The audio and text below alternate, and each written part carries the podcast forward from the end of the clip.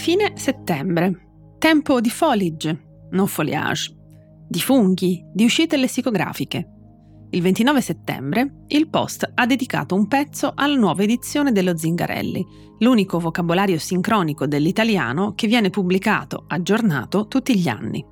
Ricordo che in Italia vengono pubblicati vari dizionari sincronici o dell'uso, cioè che mirano a descrivere il lessico usato in un determinato momento, ma siccome non abbiamo un ente preposto a dettare una linea linguistica in maniera prescrittiva, come fanno invece l'Académie Française in Francia o la Real Accademia Spagnola in Spagna, non abbiamo nel nostro paese né una grammatica ufficiale né un vocabolario ufficiale.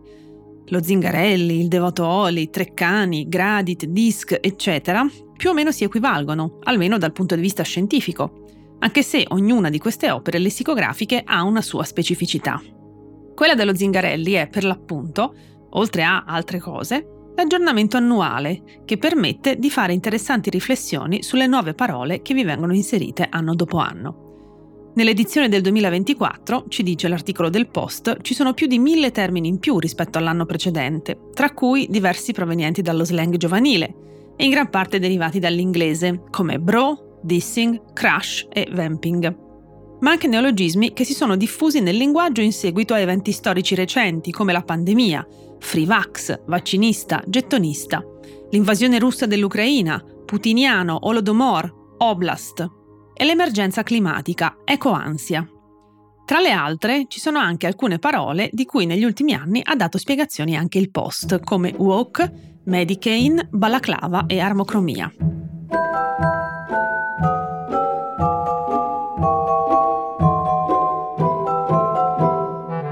Questo è Amare Parole. Io sono Vera Gheno, sociolinguista e saluto, come sempre, chi mi sta ascoltando.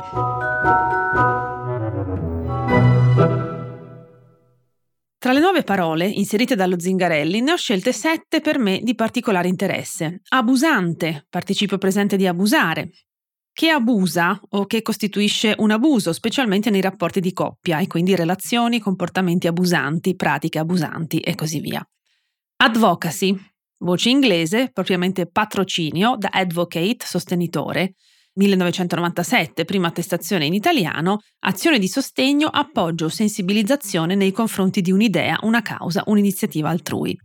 Complessificare, da complesso, rendere complesso o più complesso, oppure diventare complesso o più complesso nella forma complessificarsi.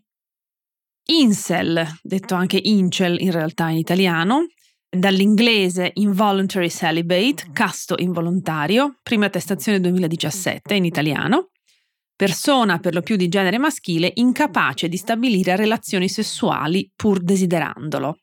E sono sicura che questa definizione non mancherà di provocare qualche polemica.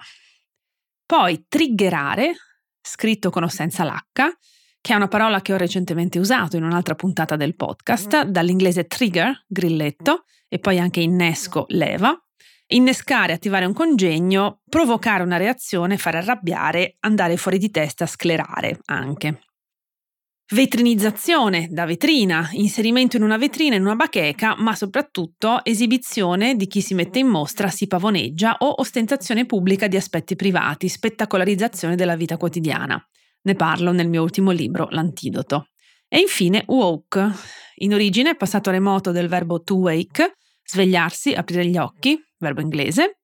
Negli Stati Uniti detto di concezione, persona o gruppo attivi in battaglie per i diritti sociali e civili, spesso connotate da forme di radicalismo intollerante. Questi termini sono per me di particolare interesse perché li usavo già da diverso tempo. Fa piacere in un certo senso che adesso il vocabolario ne attesti la circolazione massiccia in italiano.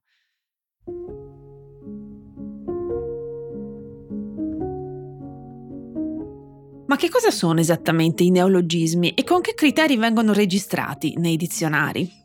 Probabilmente è una cosa che molte persone pensano di sapere, ma la cui conoscenza, a dire il vero, non è così diffusa. E allora partiamo dall'inizio. Un neologismo è una parola che prima non esisteva. Il termine, neologismo, deriva dal francese neologisme, formato attorno al 1735 su elementi del greco classico, che significano nuova parola, neos e logos, più ism, italiano ismo. In italiano, per l'appunto, il termine è documentato dal 1771 circa. È sempre stato compito dell'essere umano dare i nomi alle cose, creando quelle accoppiate tra significante e significato, tanto per scomodare Saussure, che ci permettono di fatto di intenderci. Nella Genesi 2.20-21 leggiamo Dio, il Signore, avendo formato dalla terra tutti gli animali dei campi e tutti gli uccelli del cielo, li condusse all'uomo per vedere come li avrebbe chiamati e perché ogni essere vivente portasse il nome che l'uomo gli avrebbe dato. L'uomo diede dei nomi a tutto il bestiame, agli uccelli del cielo e ad ogni animale dei campi. I neologismi compaiono in generale per soddisfare un'esigenza dei parlanti. Mi serve una parola per dire una cosa. In altri casi le parole possono venire create anche per divertimento oppure per esigenze artistiche. I futuristi, per esempio, sono responsabili dell'invenzione di molte parole come svaticanamento, creazione del 1919 di Filippo Tommaso Marinetti per indicare la riduzione del potere della Chiesa cattolica nella vita politica italiana. Ma torniamo alla necessità vera e propria e facciamo un caso concreto. Quando i navigatori spagnoli arrivarono nei mari delle Americhe, in particolare ai Caraibi, videro la loro prima tempesta oceanica. Nel Mediterraneo, per le sue dimensioni ridotte, Eventi di quella portata normalmente non possono proprio accadere. Che successe quindi all'epoca? I marinai chiesero agli abitanti locali come chiamassero quel cataclisma. Si sentirono rispondere con una parola che suonava qualcosa come huracan, che diventò il termine spagnolo per indicare il fenomeno. I marinai italiani nel 1534 adattarono quell'ispanismo nell'italiano uragano. Adesso, nell'elenco dei neologismi di quest'anno, spunta per l'appunto Medicane, non Medicane, anche se è scritto allo stesso modo, che sta per Mediterranean Hurricane, un evento meteorologico che nel Mediterraneo una volta francamente non esisteva. D'accordo, in generale gli esseri umani hanno il compito di inventare le parole, ma esattamente chi? La verità è che a chiunque può capitare di farlo, a un bambino, come nel caso di Petaloso, ma anche come il verbo perbenire, inventato involontariamente da un giovanissimo Tullio De Mauro, che aveva frainteso il canto fascista interpretandolo come perbenito Mussolini, come se fosse un participio passato del verbo perbenire, appunto. Questa e altre storie di parole sono contenute nel volume di racconti scritti proprio da Tullio De Mauro che si chiama Parole di giorni lontani. Ma anche uno scrittore può inventare una parola. Si pensi a Mithril, il nome del metallo di cui sono intessute le cotte di maglia degli elfi nel Signore degli Anelli, il cui autore, Tolkien, fa cose molto più in grande perché inventa intere lingue. Oppure può inventare una parola uno studioso, un artista, uno scienziato. Si pensi a vari elementi della tavola periodica di Mendeleev, che prendono proprio il nome dal loro scopritore. Mendelevio da Mendeleev, Einsteinio da Einstein, Fermio da Fermi. Stronzio? No, no, questa no. Questa deriva dal latino scientifico strontium, strontium, derivato di Strontian, un villaggio scozzese vicino al quale il minerale venne scoperto nel 1790 da Crawford e Cruikshank.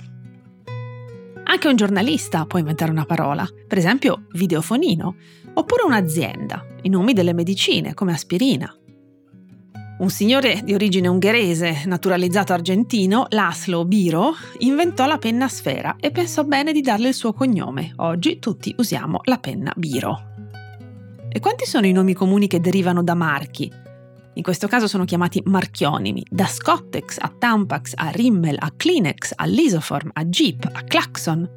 Per non parlare poi dell'antonomasia, quando è un nome proprio di persona a diventare un nome comune. Mecenate, Cicerone, Perpetua, Cassandra, Sosia, Anfitrione. Tutti questi inizialmente erano nomi di persone specifiche. In realtà, può sembrare strano, ma raramente si conoscono i genitori delle parole. Spesso questa informazione si perde. Sono in lieve vantaggio tattico gli scrittori da questo punto di vista, anche quelli antichi, Disacerbare è creazione di Petrarca, odiosamato di Alfieri, il lacrimato di Foscolo, arruffapopoli di Giusti, superuomo, velivolo e tramezzino di D'Annunzio, che era attivissimo ai tempi dell'autarchia fascista, sua anche l'invenzione del nome dei grandi magazzini, la Rinascente. Trinariciuto di Guareschi, che con questo termine indicava i comunisti, che lui considerava veri e propri alieni, riconoscibili dal fatto di avere tre narici invece che due.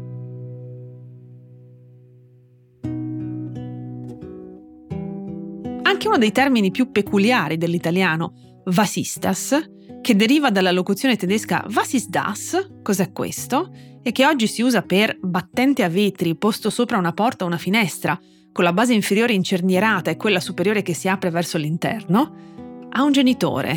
Lo crea tal Savinio nel 1918. Generazioni di ragazzini hanno poi arrostito toffolette con i peanuts, oggi conosciuti piuttosto con il nome inglese di marshmallow. E sempre ai peanuts si deve un fonosimbolo inedito che indica il rumore di quando si salta dentro a un cumulo di foglie secche. Fogliash! Gianni Rodari, grandissimo inventore di parole, alle parole nuove dedica perfino un'omonima filastrocca. La troviamo in Filastrocche lunghe e corte, 1981. E recita così. Io conosco un signore che inventa parole nuove. Per esempio, ha inventato lo spennello, che serve per disfare un quadro se non è bello. Ha inventato l'anticappello, per le persone che non sentono freddo alla testa, lo stemporale e la stempesta, che fanno tornare subito il sole, e molte altre parole di grande utilità in campagna ed in città. Ora ha in mente di inventare il verbo slitigare, per dividere i tipi letichini e trasformare i nemici in buoni vicini. Finora quel verbo gli è venuto maluccio, non funziona, ma lui non si sgomenta, ogni giorno ritenta. E prima o poi, di certo troverà la parola per mettere d'accordo tutta l'umanità. La pubblicità è un ambito in cui si creano moltissime parole nuove che spesso hanno vita breve, confinata a quello specifico ambito, dalla scioglievolezza del cioccolato Lindor alla morbistenza dei fazzoletti di carta della Tempo, dalla Fiat comodosa e risparmiosa di Forattini al mitico biscotto inzupposo decantato da Antonio Banderas per il mulino bianco. E i sentimenti che prima non esistevano, coniati da Sky per una sua campagna, speranzia, nostalgioia, pauraggio. Insomma, parole nuove. Sembrano davvero spuntare in ogni dove e magari c'è chi si chiede come si facciano a scegliere quelle da inserire nei vocabolari. I lessicografi normalmente incrociano tre criteri. 1. L'ampiezza d'uso del termine nell'impiego reale da parte della comunità dei parlanti, il che esclude per esempio le parole usate da un numero troppo ristretto di persone. 2. La longevità dell'uso, il che esclude i cosiddetti tormentoni di intensa ma breve durata. 3. La ricorrenza all'interno di contesti diversi. Per esempio, molti gergalismi o anche dialettismi entrano nel vocabolario perché ricorrono in un'opera artistica o iniziano a venire usati dai mezzi di comunicazione di massa. L'incrocio di questi tre criteri permette, tramite strumenti statistici, lavorando su grandi corpora di testo, cioè raccolte, di decidere in maniera neutra, senza il giudizio o il pregiudizio dello della linguista, cosa inserire nel dizionario. Ne consegue che l'ingresso di una parola non segue criteri estetici e poi non è una vittoria, ma la semplice presa d'atto dell'esistenza massiccia di un lemma nell'uso vivo. Detto altrimenti, se una parola ti fa schifo è inutile lamentarsi della rovina della lingua, dell'ignoranza della gente o del lassismo che so, della crusca. È tutta, per dire, colpa dei parlanti che possono decidere se impiegare un neologismo o meno. Sono loro a decretarne la lemmatizzazione, cioè l'aggiunta al vocabolario o la scomparsa. E chi si preoccupasse del fatto che ci sono troppi neologismi può tranquillizzarsi. Il lessico non ha limiti e può crescere all'infinito. Il problema dell'accettabilità e dell'accettazione, insomma, si sposta dalla creazione, che è sempre lecita per chiunque, al senso del suo uso. Crea pure tutte le parole che vuoi, ma chiediti se usandole le persone capiscono cosa vuoi dire. Nemmeno la Crusca, nemmeno Treccani hanno potere di decidere per conto dei parlanti e delle parlanti sulle parole da inserire nel vocabolario, però entrambi gli enti hanno delle sezioni sui loro siti dedicate alle parole nuove. Quella della Crusca si chiama proprio così, Parole Nuove, e contiene una serie di schede di approfondimento su parole di nuova formazione o prese in prestito da altre lingue, che sono registrate solo da pochi dizionari e o nelle edizioni più recenti parole già da tempo circolanti in italiano, in testi di vario tipo, ma che non sono registrate nei dizionari, parole già esistenti in italiano che in anni recenti hanno subito un forte rilancio nell'uso pubblico, rilanci, parole già esistenti in italiano che in anni recenti hanno assunto un nuovo significato, neologismi semantici. Ho tratto questa citazione proprio dalla pagina d'ingresso della sezione. Sulla stessa pagina troviamo anche un avviso. Il fatto che la redazione dedichi una scheda a una determinata parola in nessun modo significa che l'Accademia della Crusca ne promuove l'ingresso nel repertorio delle parole effettive dell'italiano. dal momento che questo può avvenire soltanto in modo naturale, sulla base delle normali dinamiche di funzionamento delle lingue. Questo, avviso, si è reso necessario perché molte persone accusavano e ancora accusano la crusca ogni volta che un termine viene aggiunto a un dizionario. È tutta colpa vostra, siete troppo lassisti e così via. Parallelamente, Treccani cura una sezione sul proprio sito intitolata Neologismi, nella quale vengono registrate molte parole nuove che girano sui mezzi di comunicazione di massa, quasi in tempo reale, di settimana in settimana, ma anche qui il fatto che le parole siano registrate in questa lista non implica assolutamente che esse finiscano registrate nel vocabolario Treccani. Se avete ancora curiosità sui neologismi, ne parlo ancora più ampiamente in un mio libro del 2019, Potere alle parole. L'ho già detto tante volte, ma mi sento di ridirlo l'ennesima volta. La lingua cresce e si modifica per aggiunta e non per sostituzione. Questo vuol dire che se una parola nuova vi dovesse dare fastidio, semplicemente non usatela. In ogni caso si tratta di un'aggiunta alle possibilità del lessico, non di qualcosa che per forza dobbiamo adottare.